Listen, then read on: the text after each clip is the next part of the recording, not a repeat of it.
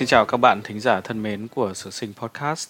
Chào mừng các bạn quay trở lại với số thứ 13 của chương trình Sử Sinh Podcast, nơi những bài học của quá khứ hy vọng sẽ giúp ích cho chúng ta hôm nay. Hôm nay thì Sử Sinh xin à, lại được gặp lại các bạn trong một buổi sáng thứ bảy rất đẹp trời.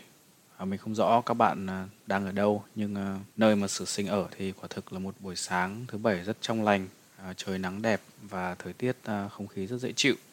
Thưa các bạn, nếu như các bạn là những người quan tâm đến tình hình thời sự chính trị quốc tế thì có lẽ là một tháng vừa qua các bạn cũng đã được nghe và xem nhiều thông tin về cuộc chiến đang sôi sục giữa Nga và Ukraine. Cụ thể là vào ngày 24 tháng 2 năm nay, Tổng thống Nga Putin đã phát động một chiến dịch quân sự mà ông gọi là chiến dịch quân sự đặc biệt để giải phóng người dân Ukraine khỏi chủ nghĩa phát xít và giải trừ chủ nghĩa phát xít ở quốc gia này Thực tế thì chúng ta đều biết đó chỉ là cái cớ để xâm phạm một cách trắng trợn một quốc gia có chủ quyền và sâu xa hơn nữa thì đây chỉ là một cuộc tranh giành giữa Nga và phương Tây à, ảnh hưởng trên đất nước Ukraine. Một số người bạn của mình cũng hỏi Sử Sinh có suy nghĩ hoặc là bình luận gì về câu chuyện này. Thú thực là mình rất ngại có bình luận về một uh, cuộc chiến đang xảy ra bởi lẽ mình cũng đọc kha khá những tài liệu lịch sử về một số cuộc chiến và cái kết luận mà mình rút ra là thường những nhận định và tường thuật khi một cuộc chiến đang xảy ra về sau nhìn lại có nhiều chỗ rất thiếu sót và thậm chí là sai lạc hoàn toàn so với thực tế. Có những cuộc chiến đã diễn ra đến hàng chục năm mà khi nhìn lại người ta vẫn còn chưa biết là đúng hay sai. Và có thể là càng ngày có càng nhiều những cái dữ kiện mới đã phủ nhận hoàn toàn những cái quan điểm và, và những niềm tin cũ vì vậy cho nên khi cuộc chiến đang xảy ra thì có lẽ chúng ta nên tạm à, gác lại những cái lời phán xét và hãy bình tĩnh chờ đợi thời gian à, để có được một cái nhìn khách quan hơn. Mình xin nói một cái ví dụ à, rất gần gũi đối với cả những người nào là người Việt Nam mà quan tâm lịch sử. Đó là vụ tấn công Tết Mậu Thân năm 1968. Năm 1968 vào đúng dịp Tết thì miền Bắc và mặt trận giải phóng tấn công vào một loạt các đô thị ở miền Nam. Báo chí Mỹ thời đó tường thuật chiến sự rất chi tiết đó có thể coi là lần đầu tiên mà cuộc chiến được đưa đến tận phòng ngủ của người Mỹ. Cách tường thuật của báo chí Mỹ khiến cho người Mỹ có cảm tưởng rằng quân đội Mỹ sắp thua đến nơi rồi. Nhưng thực tế về sau người ta à, đặt lại vấn đề thì chúng ta thấy rằng rõ ràng đó là một cuộc à, thất bại thảm hại của phe miền Bắc và mặt trận giải phóng. À, họ đã mất đến khoảng gần 60.000 chiến sĩ. nhưng mà qua cái cách tường thuật méo mó của báo chí phương Tây, đặc biệt là báo chí Mỹ, thì người ta đã có ấn tượng hoàn toàn sai lạc về chiến sự. Ở đây mình xin nói thêm một chút về vai trò của truyền thông. À, nếu như các bạn không phải là người trực tiếp tham gia chiến sự, chẳng hạn như bạn không phải là người dân Ukraine hoặc các bạn không phải là lính Nga hay lính Ukraine, thì tất cả những thông tin mà chúng ta có được đều là những thông tin gián tiếp thông qua báo chí hoặc là thông qua những cơ quan truyền thông. Truyền thông của Nga thì chúng ta khỏi phải nói rồi.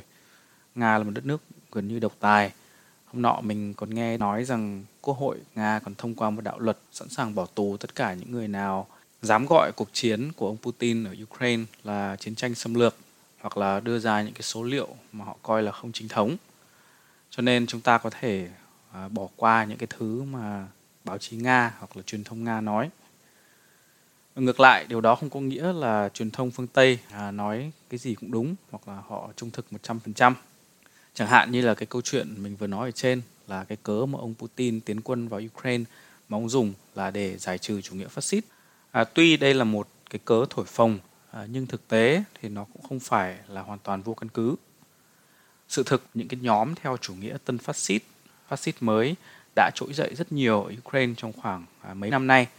Và chính báo chí phương Tây cũng đã nói đến vấn đề này rất nhiều trước khi cuộc chiến giữa Nga và Ukraine xảy ra tháng 2 năm nay nếu các bạn lên YouTube và tìm vẫn còn rất nhiều những cái phóng sự của BBC hay là những đài truyền hình của Đức của Pháp nói về thực trạng chủ nghĩa phát xít mới ở Ukraine. Nhưng một khi mà chiến sự đã nổ ra thì truyền thông phương Tây hoàn toàn không đả động gì đến vấn đề này. Bởi lẽ nó là một cái inconvenient truth và họ sợ rằng nếu như nói đến vấn đề này thì nó đã vô hình chung à, tiếp tay cho sự tuyên truyền của bên Nga rằng Nga kéo quân vào là để chống lại chủ nghĩa phát xít. mặc dù chuyện à, có những phần tử cực hữu của Ukraine là chuyện hoàn toàn có thật và ở Ukraine còn có một cái binh đoàn gọi là binh đoàn Azov gồm những cái phần tử cực hữu này và hiện họ vẫn đang chiến đấu để chống lại quân Nga. Một trong những cái uh, lý luận mà mình nghe rất nhiều ở báo chí phương Tây là ông Zelensky, tổng thống Ukraine là người Do Thái, cho nên nói rằng uh, người Nga vào để chống chủ nghĩa phát xít là chuyện nực cười. À, thì thưa các bạn, à, cái lý luận đó mới là lý luận nực cười. À, mình thì mình không nói rằng ông Zelensky là người theo chủ nghĩa phát xít hoặc là chính quyền của ông à, là chính quyền phát xít. Nhưng cái lý luận rằng chỉ vì ông tổng thống là người gốc Do Thái mà đất nước đó không thể có chủ nghĩa phát xít hoặc chính quyền không có những phần tử phát xít là một lý luận rất âu trĩ. Bởi vì nếu chúng ta nhìn vào lịch sử một chút, ngay cả trong quân đội của Đức trong Thế chiến thứ hai cũng có những người là người Do Thái hẳn hoi. Vậy mà họ vẫn chiến đấu cho quân đội Đức quốc xã. Như vậy không thể nào lý luận theo kiểu rằng ông Zelensky là người Do Thái cho nên Ukraine không thể à, có những phần tử phát xít. Mình nói như vậy à, không phải là để à, đả phá phương Tây hay là để bênh Nga hay là ngược lại mà chỉ để nói rằng truyền thông của cả hai bên đều không đáng tin và rút cục thì họ cũng chỉ là để tuyên truyền mà thôi. À, chúng ta cần phải có một khoảng thời gian nhất định thì mới biết được thực hư và có một cái thái độ khách quan bình tĩnh để nhìn nhận sự việc. Cuộc chiến khi mà nó đang xảy ra truyền thông đài báo cũng đã nói rất nhiều rồi. 24 trên 7 ra giả suốt ngày. À, nếu các bạn muốn nghe thì cũng không thiếu những nguồn thông tin. À, sử sinh có nói có lẽ cũng chỉ thừa mà thôi. Vậy thì hôm nay mình muốn nói với các bạn câu chuyện gì? À, xin thưa là mình muốn nói với các bạn một câu chuyện mang tính chất rộng rãi hơn. Đó là chuyện nồi ra sáo thịt giữa các dân tộc mang tiếng là anh em hoặc là ít nhất cũng có những gần gũi về văn hóa. Nga và ukraine là hai đất nước à, riêng biệt, nhưng thực ra thì người dân của hai đất nước này rất gần gũi với nhau về mặt chủng tộc và ngôn ngữ. Có lần mình đã xem một cái video trên YouTube phân biệt giữa tiếng Nga và tiếng Ukraine, thì có một cái cô gái có bình luận. Thì cô này, cô ấy nói rằng cô ấy là người Ukraine, sống ở Kiev.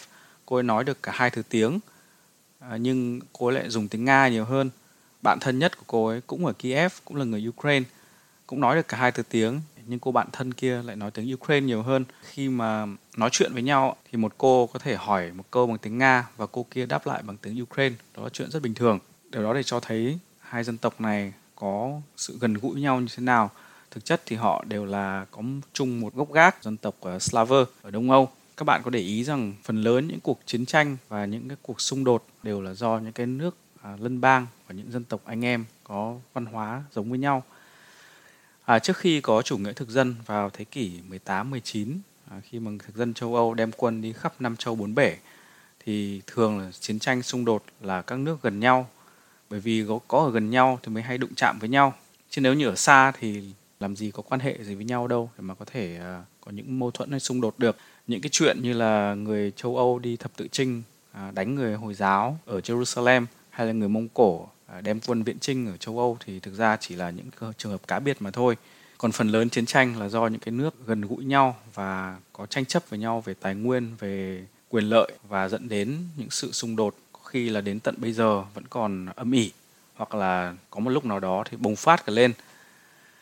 Mình xin lấy một vài những ví dụ chẳng hạn như là giữa hai nước châu Á là nước Nhật và nước Trung Quốc. Thì người Trung Quốc đến bây giờ vẫn còn rất thù ghét người Nhật Bản. Không những là vì những cái chuyện mà người Nhật đã làm trong thế chiến thứ hai mà thực ra là người Nhật cũng đã có rất nhiều lần à, xâm lược Trung Quốc rồi. Vào thời nhà Minh thì cũng đã có những cái đội nụy khấu tức là những cái đội cướp biển Nhật Bản tấn công vào các bờ biển các tỉnh phía đông của Trung Quốc giết hại rất nhiều người.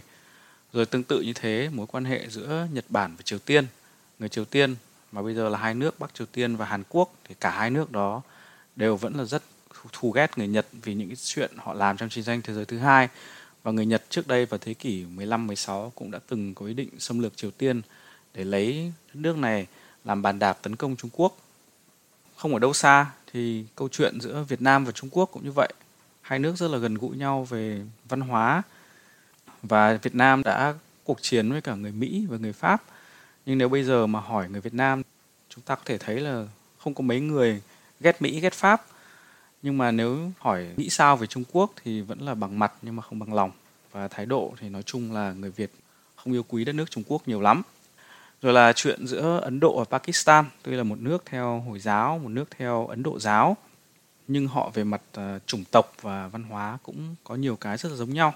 thế nhưng đây là hai nước cực kỳ thù địch với nhau hai cường quốc hạt nhân và họ vẫn là một trong những điểm nóng ở trên thế giới vậy thì hôm nay mình xin nói với các bạn là một uh, câu chuyện tương tự như thế nhưng mà nó lại ở phương tây. Nó cũng khá giống câu chuyện giữa nga và ukraine. Đó là câu chuyện giữa nước anh và nước ireland. Ireland có thể coi là thuộc địa hải ngoại đầu tiên của anh quốc và mối quan hệ giữa anh và ireland có rất nhiều điểm tương đồng với mối quan hệ giữa nga và ukraine. Để nói một cách đơn giản thì các bạn ờ, cứ tưởng tượng trong mối quan hệ giữa anh và ireland anh quốc chính là nước nga còn ireland chính là nước ukraine trong mối quan hệ này thì như mình vừa nói ở trên người ukraine có tiếng riêng nhưng ai cũng nói được tiếng nga. Còn ở ireland thì người ireland cũng có tiếng riêng nhưng hầu như ai cũng nói được tiếng anh. À, mục đích của mình khi mà nói đến cái câu chuyện giữa hai nước này là để tìm hiểu xem mối quan hệ giữa anh và ireland nó có còn căng thẳng không. À, nếu không thì vì sao? Và họ đã giải quyết mâu thuẫn của mình bằng cách nào? Và liệu có cái bài học gì đáng để cho nga và ukraine học để giúp họ giải quyết được mâu thuẫn trong tình trạng hiện nay hay không bây giờ mình xin nói sơ lược về lịch sử giữa nước anh và nước ireland cả hai nước này đều là đảo quốc. Nước Anh lớn hơn, có diện tích khoảng tầm 210.000 km vuông. Ireland là nước nhỏ hơn, diện tích khoảng tầm 80.000 km vuông. Mình xin lưu ý là khi mình nói đến nước Anh thì nó không chỉ riêng nước England mà mình muốn nói đến nước Anh bao gồm England, uh, Scotland và Wales. Ba nước này hợp lại thành một nước mà trong tiếng Anh người ta gọi là Britain. Khi chúng ta dịch được tiếng Việt, England hay là Britain, chúng ta đều gọi là nước Anh cả. À, nhưng thực tế thì nước Anh Great Britain bao gồm ba nước là England, Scotland và Wales. Thì Ireland như mình nói ở trên là một hòn đảo nhỏ hơn à, Great Britain, nó nằm ở phía tây của nước Anh, có diện tích khoảng tầm 80.000 km vuông. Tính về khoảng cách thì chỗ gần nhất giữa Anh và Ireland chỉ cách nhau khoảng 50 km đường đi biển mà thôi. Như vậy có thể nói là địa lý rất gần gũi. Các cư dân đầu tiên đến Ireland vào khoảng 7.000 năm trước công nguyên là những cư dân thời đồ đá. Đến khoảng năm 300 trước công nguyên thì có một bộ tộc ở châu Âu bắt đầu xâm nhập vào hòn đảo Ireland. À, bộ tộc này được gọi là người Celt. Họ đã để lại rất nhiều ảnh hưởng về văn hóa và ngôn ngữ lên À, đất nước Ireland, chẳng hạn như là tiếng Gaelic là cái thứ tiếng riêng của người Ireland. Tiếng Gaelic cũng là thứ thổ ngữ riêng của người Ireland mà đến bây giờ vẫn có không ít người trên hòn đảo này nói và càng ngày người ta càng muốn gìn giữ và phát huy cái thứ tiếng này những người Celt còn để lại một số những cái công trình như những cái ngôi mộ cổ bằng đá hoặc là những sản phẩm nghệ thuật rất là tinh xảo mà đến bây giờ người Ireland vẫn gìn giữ như là những à, bảo vật của quốc gia. Về tôn giáo của đất nước này, Ireland là một nước theo đạo Thiên Chúa cực kỳ sớm và đây là một chi tiết hết sức quan trọng chúng ta cần phải ghi nhớ. Kỳ trước mình đã nói thế kỷ thứ tư thì đế chế La Mã bắt đầu độc tôn đạo Thiên Chúa. Chỉ khoảng một thế kỷ sau, tức là đến thế kỷ thứ năm thì đạo Thiên Chúa đã thâm nhập vào Ireland rồi. Tức là đây là một nước theo đạo Thiên Chúa rất sớm, chỉ sau đế chế La Mã có không đầy một thế kỷ mà thôi. Người có công đưa tôn giáo này đến Ireland là một ông thánh tên là Patrick. Câu chuyện về thánh Patrick thì như thế này. Ông vốn là người xuất thân ở Anh, năm 16 tuổi Ông bị cướp biển người Ireland đến bắt cóc và dẫn sang Ireland làm nô lệ. Ông ở Ireland 6 năm. Trong thời gian làm nô lệ ở đó, ông đã được lời kêu gọi của Chúa và khi mà trốn thoát được trở về Anh thì ông đã chuyên tâm học đạo và sau này chính ông đã quay trở lại mảnh đất khi xưa đã cầm tù mình để tìm cách à, giáo hóa người dân ở đó bằng cách truyền đạo Thiên Chúa đến đất Ireland. Thánh Patrick mất vào ngày 17 tháng 3 năm 461 Đến ngày nay, thì hàng năm tới 17 tháng 3, người ta vẫn tổ chức kỷ niệm ngày mất của Thánh bảo hộ đất nước Ireland. Người ta gọi là St. Patrick Day. Nó không những được kỷ niệm ở nước Ireland mà ngay cả những đất nước có dân cư tổ tiên là người Ireland như ở bên Úc là nơi mà sử sinh đang sống, họ cũng kỷ niệm cái ngày lễ này. Ngày lễ đó không còn là một ngày lễ của riêng dân Ireland hay thậm chí là không phải là một ngày lễ của riêng đạo Thiên Chúa nữa mà nó đã trở thành một cái ngày vui chung. Đơn giản là người ta uh, nhớ đến nhân vật trong uh, lịch sử Ireland và người ta có thể lấy biểu tượng là màu xanh lá cây và rủ nhau đi vào vào quán vào pub uh, theo một phong cách rất là Ireland và ngồi uống bia uống rượu với nhau để uh, mừng cái ngày lễ đó. Quay trở lại mối quan hệ giữa nước Anh và nước Ireland thì cuộc xâm lược đầu tiên của người Anh đối với Ireland diễn ra vào thế kỷ thứ 12. Cái này có nguyên do là một vị vua Ireland tên là MacMurrow, ờ, ông ấy bị ờ, cướp ngôi và vì thế ông đã trốn sang bên Anh và kêu gọi sự giúp đỡ của Anh quốc để chiếm lại ngai vàng. Thì nước Anh lúc đó thực ra không phải do người Anh cai trị mà lại do một lớp quý tộc người Norman à, ờ, tiếng Anh người ta gọi là Norman tức là những người à, đến từ xứ Nóc Măng đi ở bên Pháp họ đã sang chiếm nước Anh từ thế kỷ 11 và cai trị ở đó. Nhận được lời thỉnh cầu của MacMurrow có một người quý tộc Norman tên là Strongbow à, dịch tiếng Việt có thể hiểu là ông cung cứng thì ông cung cứng này đã à, đáp lại lời thỉnh cầu của MacMurrow và đem quân sang Ireland cướp lại thành phố Dublin tức là thủ đô của nước Cộng hòa Ireland bây giờ năm 1170 cho ông MacMurrow À, để trả ơn ông cung cứng thì MacMurrow đã gả con gái cho ông này.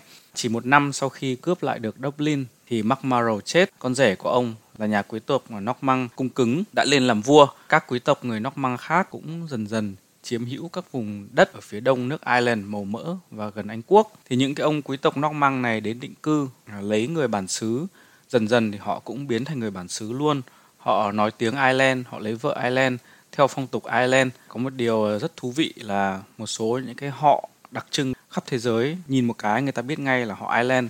À, thực chất là bắt nguồn từ những cái ông quý tộc à, người Norman này ví dụ như là cái dòng họ Fitzgerald.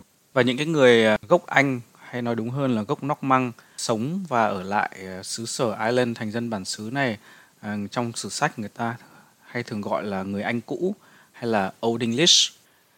Kể từ sau vụ những nhà quý tộc Norman đến xâm chiếm và định cư các mảnh đất ở phía đông của Ireland thì Ireland gần như trở thành một chư hầu của nước Anh tuy rằng họ vẫn tương đối được độc lập.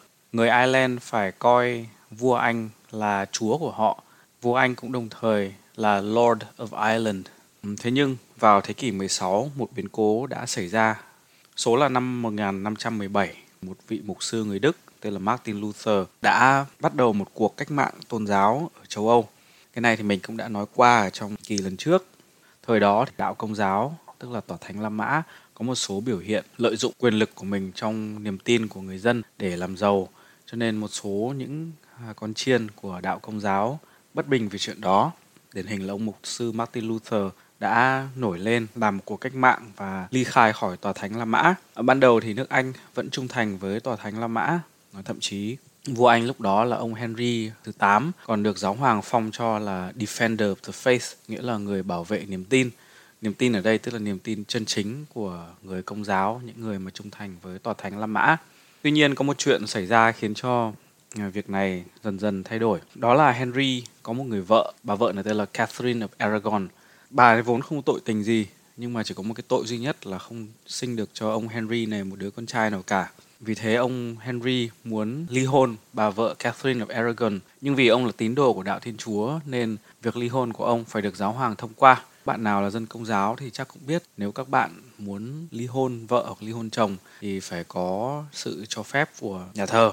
Khổ nỗi bà Catherine of Aragon, vợ đầu của Henry lại là họ hàng vua Tây Ban Nha lúc đó mà vua Tây Ban Nha thì là một tín đồ công giáo rất ngoan đạo cũng là một ông vua có ảnh hưởng ờ, ở lục địa châu Âu cho nên giáo hoàng trước sau không chấp nhận để cho Henry bỏ vợ. Điều này khiến Henry thấy bực mình và cuối cùng thì ông đã ly khai luôn khỏi tòa thánh La Mã và đi theo đạo tin lành. Để làm việc này thì năm 1534 ông đã gạt bỏ luôn chức ờ, tổng giám mục của nhà thờ Anh giáo, tức là Church of England, chức vụ vốn được à, tòa thánh La Mã thụ phong và ông tự đặt mình làm người đứng đầu cho Church of England. Vậy là Henry từ năm 1534 không những là vua về mặt thế quyền, về mặt nhà nước mà còn là người đứng đầu về mặt tâm linh tôn giáo của người dân Anh luôn. Khi sự ly khai này diễn ra, ngay sát nách nước Anh là nước Ireland là một nước trước sau vẫn trung thành tuyệt đối với tòa thánh La Mã theo đạo công giáo. Vì vậy nên nước Ireland trở thành một mối lo đối với Henry thứ 8 để giải quyết vấn đề này, năm 1542, tức là 8 năm sau khi Henry thứ 8 tự biến mình thành người đứng đầu à, nhà thờ Anh giáo, ông đã bắt quốc hội của Ireland thông qua một đạo luật công nhận Henry là vua của cả Anh và Ireland. Trước đây thì ông chỉ là chúa của Ireland thôi, chỉ là Lord of Ireland, nhưng sau cái đạo luật 1542 thì vua Henry đã trở thành King of Ireland. Tuy nhiên thì như thế không có nghĩa là đã xong chuyện. Phần lớn người dân Ireland vẫn là tín đồ của đạo công giáo và trung thành với tòa thánh La Mã. Vì vậy cho nên suốt từ năm 1542 trở đi, họ luôn luôn có những cuộc nổi dậy chống lại sự thống trị của người Anh. Tiêu biểu trong những vị thủ lĩnh người Ireland chống lại à, sự thống trị của người Anh có một người tên là Hugh O'Neill. Ông là bá tước của vùng à, Tyrone cho nên sử sách Anh cũng gọi ông là Tyrone nữa. Tyrone đã lãnh đạo quân Ireland trong cuộc chiến 9 năm chống lại người Anh hay còn được gọi là cuộc nổi dậy của Tyrone từ năm 1593 cho đến năm 1603. Trong khoảng 9 năm đó, ông đã có những trận đánh oanh liệt thắng người Anh, nhưng rút cục thì ông vẫn bị họ đánh bại vào năm 1603. Người Anh để cho ông được uh, sống tự do và vẫn cho ông giữ tất cả những đất đai tài sản cũ. Chỉ có điều Tyrone không còn là một vị chúa quyền lực như ngày trước nữa. Không cam chịu trở thành thứ dân ở ngay trên mảnh đất mà trước đây mình đã từng làm vương làm tướng. Thì năm 1607, uh, à, Tyrone cùng một vị bá tước khác người Ireland đã lên thuyền chạy đến Rome và bỏ lại tất cả những trang trại đất đai ở Bắc Ireland. Điều này đã để lại một khoảng trống bởi lẽ tất cả những đất đai của Tyrone và người bá tước kia bây giờ trở thành vô chủ. Điều này đã tạo điều kiện cho các di dân à, theo đạo tin lành từ Anh Quốc tới định cư ở những vùng đất này. Nổi bật nhất là đồn điền ở vùng Ulster. Rồi sau đó những người tin lành từ Scotland cũng kéo đến vào khoảng năm 1690 và dần dần những di dân đạo tin lành này trở nên đa số ở Bắc Ireland. À, đây chính là mầm mống cho những rắc rối đã tồn tại cho đến ngày hôm nay à, đối với đảo quốc Ireland nói chung và Bắc Ireland nói riêng. Lúc đó thì toàn bộ nước Ireland tuy là chư hầu của Anh à, nhưng vẫn có một quốc hội riêng, họ tương đối độc lập. Có điều rằng cơ hội này chủ yếu là nằm trong tay những người theo đạo tin lành có gốc gác đến từ Anh. Sử sách Anh gọi thời kỳ này là Protestant Ascendancy hay có thể tạm hiểu là thời tin lành lên ngôi. Thời tin lành lên ngôi này kéo dài đến mấy thế kỷ trong sự phẫn uất của người bản xứ Ireland. Đến thế kỷ 18, cụ thể là cuối thế kỷ 18 năm 1789, ở Pháp xảy ra một cuộc cách mạng. Những người theo cuộc cách mạng này nêu cao tinh thần tự do, bình đẳng, bác ái. Họ triệt hạ tất cả những lề lối của xã hội cũ, trong đó có giới quý tộc, vua chúa và cả tăng lữ, nhà thờ. Họ không những muốn làm cuộc cách mạng long trời lở đất này ở nước Pháp mà còn muốn xuất khẩu tư tưởng tự do bình đẳng bác ái ra khắp châu Âu. Vì tư tưởng cách mạng của họ đồng nghĩa với việc hạ bệ giới quý tộc vua chúa cho nên nước Anh vốn là một nước vẫn có hoàng gia. Mặc dù họ có quốc hội nhưng bên cạnh của họ vẫn có hoàng gia à, theo chế độ quân chủ lập hiến. Cho nên hoàng gia Anh và nước Anh à, cực lực phản đối cuộc cách mạng này. Các Phật tử quốc gia Ireland đã lợi dụng thời cơ đó để móc nối với những nhà cách mạng Pháp và người Pháp đã đồng ý đem một đạo quân khoảng mười mấy ngàn người đi biển đến Ireland, à, giúp người Ireland đánh đuổi người Anh và người tin lành khỏi đảo quốc này. Rủi cho họ là do thời tiết không thuận lợi cho nên hạm đội Pháp không thể cập bến và họ phải quay trở lại nước Pháp năm 1796. Mặc dù cuộc ờ, xâm lăng này không thành nhưng cũng đã khiến cho người Anh cực kỳ sợ hãi và để phản ứng lại sự kiện này, họ đã ban hành đạo luật Liên hiệp năm 1800 để sáp nhập Ireland vào nước Anh, tức là sáp nhập Ireland vào à, Anh quốc, Scotland và Wales để trở thành một nước gọi là Liên hiệp Vương quốc Anh hay trong tiếng Anh chúng ta gọi là United Kingdom. Khi mà đạo luật này được ban ra thì có nghĩa là Quốc hội Ireland ở Dublin bị giải tán. Những vị dân biểu của Quốc hội Ireland thay vì đi họp ở Dublin, tức là thủ đô của đảo quốc Ireland lúc đó, họ trở thành các dân biểu của Quốc hội Anh và phải đi họp ở London. Đây là lần đầu tiên mà Liên hiệp Vương quốc Anh xuất hiện, bao gồm những nước mà mình đã nói ở trên, tức là England, à, Scotland, Wales và toàn bộ đảo quốc Ireland. Tuy vậy thì đây cũng là một cuộc hôn nhân rất thăng trầm giữa Anh quốc và Ireland. Thế kỷ 18-19 là thời điểm mà nước Anh trỗi dậy trở thành một đế chế làm chủ khắp hoàn cầu cho nên việc làm công dân của một đế chế như vậy cũng giúp cho nhiều người Ireland có cơ hội được thăng tiến. À, tuy nhiên thì căng thẳng tôn giáo vẫn tiếp diễn giữa những người công giáo chiếm số đông ở đảo quốc Ireland và những người tin lành thiểu số ở phía bắc của đảo quốc này. Vào giữa thế kỷ 19, à, cụ thể là khoảng năm 1845 đến 1850, có một nạn đói và mất mùa khoai tây khủng khiếp đã khiến cho 20 cho đến 25% dân số Ireland hoặc bị chết hoặc là phải di cư sang nước khác để kiếm ăn. Có rất nhiều người đi sang Mỹ sinh sống theo một à, số liệu gần đây nhất mà mình tham khảo được thì có khoảng 10% dân số nước Mỹ bây giờ có gốc gác là người Ireland, tức là khoảng 30 triệu người. Các bạn thử tưởng tượng nước Ireland chính quốc bây giờ cũng chỉ có khoảng 4 triệu người, vậy mà con cháu của người Ireland định cư ở Mỹ có đến 30 triệu người. Tương tự như việc là bây giờ Việt Nam có khoảng 90 triệu dân mà các bạn có thử tưởng tượng là cộng đồng à, Việt Kiều khoảng tầm 500 đến 600 triệu dân. Đó là một điều à, mà chúng ta khó có thể tưởng tượng nổi phải không các bạn? Trong nạn đói mất mùa khoai tây vào thời điểm đó thì ban đầu nước Anh cũng giúp đỡ người Ireland nhưng về sau thì sự giúp đỡ này càng ngày càng ít đi. Kết cục là có rất nhiều người đã phải bỏ mạng vì đói và phải bỏ xứ ra đi. Điều này đã khiến cho người dân Ireland càng ngày càng căm phẫn à, sự thống trị của người Anh. Hơn nữa thì Quốc hội Anh trong thế kỷ 19 và đầu thế kỷ 20 đã ba lần bác bỏ một cái gọi là Home Rule Bill, tức là dự luật tự trị cho người Ireland.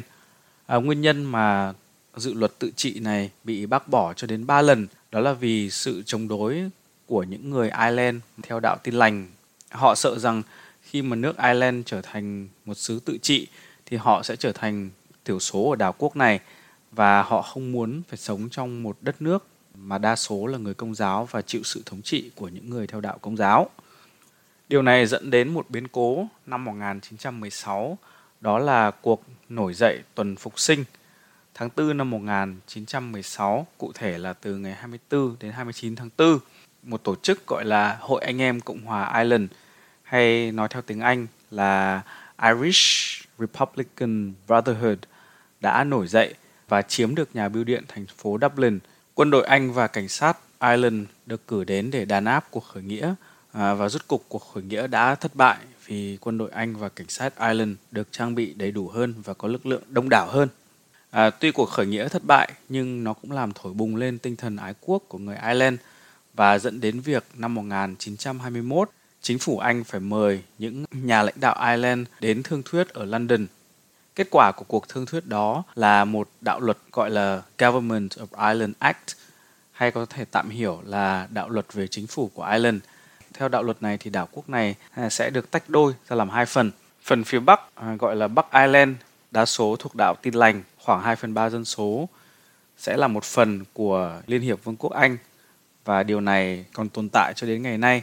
Phần phía nam của đảo Ireland đa số theo công giáo trở thành nước tự trị nhưng vẫn thuộc khối thịnh vượng chung.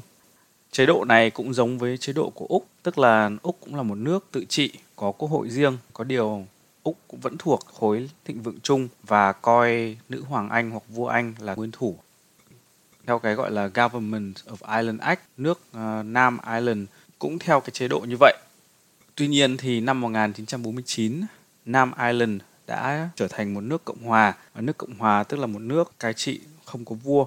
À, cái này thì mình cũng đã nói qua ở kỳ podcast thứ tư. Bạn nào muốn tìm hiểu thì mình xin mời nghe lại cái podcast đó. Phía nam của đảo Ireland trở thành nước à, Republic of Ireland và họ không còn là thành viên của khối thịnh vượng chung nữa đồng thời cũng không còn coi nữ hoàng Anh là nguyên thủ hay là head of state của họ nữa. Như vậy thì phần phía nam của đảo Ireland hay là nước Cộng hòa Ireland à, việc đã tạm yên Tuy nhiên ở Bắc Ireland thì tình hình vẫn hết sức hỗn loạn. Điển hình là có một sự kiện người ta gọi chung là The Troubles hay là những chuyện rắc rối xảy ra trong suốt 30 năm từ năm 1969 đến tận năm 1998. Đó là thời kỳ 30 năm hỗn loạn ở Bắc Ireland giữa một bên là lực lượng IRA. IRA là viết tắt của chữ Irish Republican Army, tức là quân đội Cộng hòa Ireland – à, là những người theo chủ nghĩa quốc gia muốn à, hợp nhất phần Bắc Ireland với nước Cộng hòa Ireland và bên kia là những người Unionist tức là những người phần lớn có gốc gác Anh quốc à, theo đạo tin lành muốn Bắc Ireland tiếp tục là một phần của nước Anh. Hai bên đều có những hành động khủng bố, đánh bom, ám sát lẫn nhau trong suốt khoảng thời gian 30 năm đó. Thủ đô của Bắc Ireland là Belfast hàng năm vẫn có một cuộc diễu hành của người tin lành để kỷ niệm một chiến thắng của họ đối với người theo công giáo năm 1690 và những người Unionist tin lành này thường mặc đồ màu cam và họ diễu hành qua những khu phố của người theo đạo công giáo. Luôn luôn là năm nào cảnh sát cũng phải đến giữ gìn trật tự, vì nếu không thì hai bên sẽ xảy ra xô xát, ẩu đả và thậm chí có thể xảy ra chết người nữa. À, nhân đây mình cũng xin chia sẻ luôn là nếu như các bạn à, đi đến thăm nước Cộng hòa Ireland thì có lẽ các bạn nên tránh mặc những cái đồ màu cam tại vì màu này là tượng trưng của đạo tin lành và ngược lại khi mà các bạn đi đến thăm Belfast à, hoặc là Bắc Ireland mà các bạn đi đến những cái khu của người theo đạo tin lành thì có lẽ các bạn cũng không nên mặc đồ màu xanh lá cây vì màu này là tượng trưng cho người Ireland. Mình xin nói thêm là ở Belfast, à, thủ đô của Bắc Ireland thì các bức tường cũng được à, dựng lên để ngăn cách những cái khu à, công giáo và khu tin lành những cái bức tường cao đến tận 4 5 mét để tránh những cái chuyện người ta có thể quăng những cái trái bom hoặc là gạch đá từ bên này qua phía bên kia. Đây là một cái điều hết sức đáng kinh ngạc tại vì là nó xảy ra ngay trong một thành phố ở Tây Âu cho đến tận ngày hôm nay. À, các bạn cũng biết là khi mà chiến tranh lạnh à, kết thúc vào đầu những năm 90 thì khi mà bức tường Berlin sụp đổ, người phương Tây hoan hô chuyện đó cho rằng đây là sự kết thúc của một thời kỳ chiến tranh lạnh. À, nhưng mà chúng ta khó có thể ngờ rằng là đến tận thế kỷ 21 rồi mà một cái sự kiện tương tự nó vẫn diễn ra ở ngay một thành phố Tây Âu và không có nhiều người nói đến cái chuyện này. Cái The Troubles hay là những chuyện rắc rối đó diễn ra cho đến tận năm 1998 thì có một bản thỏa thuận gọi là thỏa thuận ngày thứ sáu tốt lành hay là Good Friday Agreement giữa các thành phần của tổ chức uh, Irish Republican Army hay là quân đội Cộng hòa Ireland và chính phủ Anh để làm tạm chấm dứt xung đột. Từ đó cho đến vài năm gần đây thì tình hình Bắc Ireland tạm ổn. Tuy nhiên là năm 2016 lại có một sự kiện mới xảy ra làm phức tạp thêm vấn đề đó là việc người dân Anh quốc tức là United Kingdom có một cuộc trưng cầu dân ý để họ tách ra khỏi Liên minh châu Âu. Khi mà nước Anh tách ra khỏi Liên minh châu Âu thì tất nhiên là người Bắc Ireland, tức là một phần của nước Anh cũng ra khỏi cái liên minh này luôn. Nhưng điều phức tạp là ở chỗ nước Cộng hòa Ireland cùng nằm trên một cái hòn đảo với Bắc Ireland đó vẫn là một thành viên của Liên minh châu Âu. Vậy thì Ireland và Bắc Ireland từ nay trở đi quy chế sẽ như thế nào? Một bên thì là thành viên của Liên minh châu Âu, bên kia lại không phải là thành viên của Liên minh châu Âu mà cả hai lại cùng trên một hòn đảo.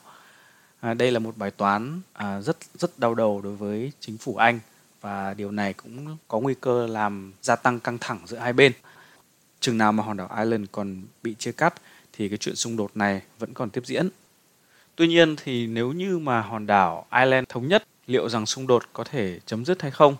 Mình chỉ xin đặt ra một giải thuyết là nếu Ireland thống nhất và người tin lành ở miền Bắc trở thành thiểu số và hoặc giả nếu họ bị đàn áp ở trong một đất nước Ireland mà đa số là người công giáo thì liệu nước Anh có đem quân à, can thiệp như kiểu là nước Nga đem quân can thiệp vào Ukraine bây giờ không? Bởi vì các bạn cũng biết một trong những lý do mà người Nga tấn công Ukraine là do họ cáo buộc chính quyền Ukraine đàn áp những người thiểu số gốc Nga. Theo mình thì rất khó có khả năng đó Cùng lắm thì nước Anh cũng chỉ cấm vận kinh tế hoặc là tẩy chay ngoại giao đối với nước Ireland mà thôi. Nếu như giả dụ chính quyền Ireland có đàn áp người tin lành thiểu số. À, cái lý do là bởi vì Anh và Ireland dù có mâu thuẫn đi nữa thì họ vẫn là hai nước phương Tây. Có lẽ là họ sẽ không quay lại đánh nhau vì lý do tôn giáo như ngày xưa nữa.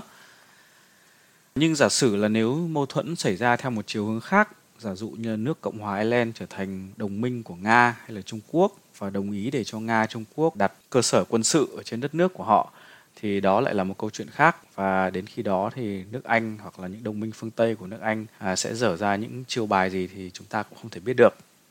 Điều thứ hai mình cũng xin muốn nói là trước cái cuộc chiến ý thức hệ của giữa tư bản và cộng sản trong thời chiến tranh lạnh thì đã có một cuộc chiến ý thức hệ khác đó chính là cuộc chiến giữa người công giáo và người tin lành. Tuy nhiên thì cuộc chiến ý thức hệ đó đã phải nhường chỗ cho cuộc chiến giữa phe tư bản và phe cộng sản thời chiến tranh lạnh.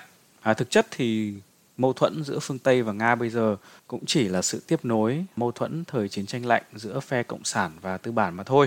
Khi mà bức tường Berlin chia đôi, Đông Berlin của phe cộng sản và Tây Berlin của phe tư bản à, sụp đổ, đánh dấu cho sự kết thúc của thời chiến tranh lạnh thì báo chí phương Tây hò reo. Nhưng ít người người ta biết rằng là ngay đến bây giờ trong thế kỷ 21 thì một thành phố ở phương Tây khác à, vẫn có chuyện người sống trong cùng một thành phố cùng một dân tộc mà vẫn phải bị chia cắt đó chính là thành phố Belfast ở Bắc Ireland mà mình vừa nói ở trên. Điều đó cho thấy là mâu thuẫn ý thức hệ tôn giáo còn dai dẳng hơn cả mâu thuẫn ý thức hệ về kinh tế nữa. À, tuy nhiên như mình đã nói ở trên là cái mâu thuẫn ý thức hệ về tôn giáo này giờ đây nó không còn bức thiết như ngày xưa nữa. Thậm chí là trong thời chiến tranh lạnh, mặc dù là công giáo và tin lành ghét nhau như thế nhưng họ vẫn bắt tay với nhau để chống lại phía bên kia là phía chủ nghĩa cộng sản vô thần. Bây giờ nói lại chuyện giữa Nga và Ukraine, một trong những cách giải quyết mâu thuẫn giữa hai nước này chỉ có cách là họ có một kẻ thù chung nào đó. Nga và Ukraine cùng có một kẻ thù chung, thì có lẽ họ sẽ tạm quên đi mâu thuẫn bây giờ và cùng bắt tay với nhau để chống lại kẻ thù đó. Mình có thể nói vui vui là chẳng hạn như có một cuộc chiến giữa người da trắng và người da vàng. Hai nước Nga và Ukraine cùng là da trắng thì có lẽ sẽ bắt tay với nhau để chống lại bên da vàng.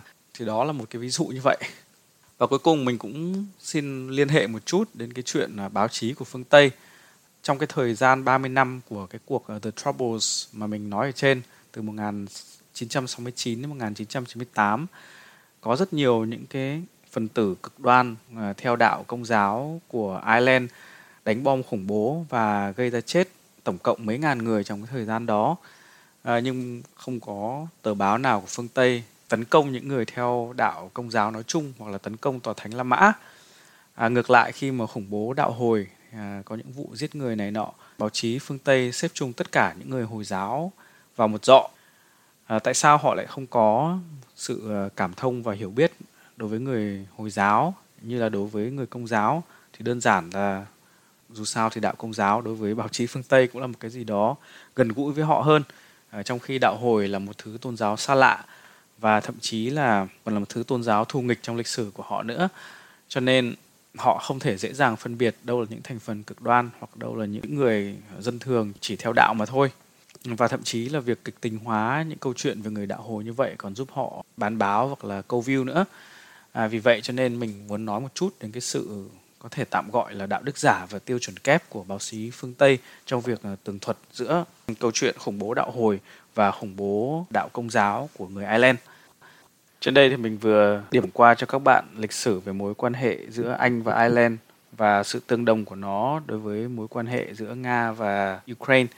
Trước khi chia tay, mong các bạn thính giả hãy dành chút thời gian cho sử sinh biết phản hồi về podcast bằng cách like, subscribe hoặc để lại bình luận trên các ứng dụng bạn nghe chương trình này.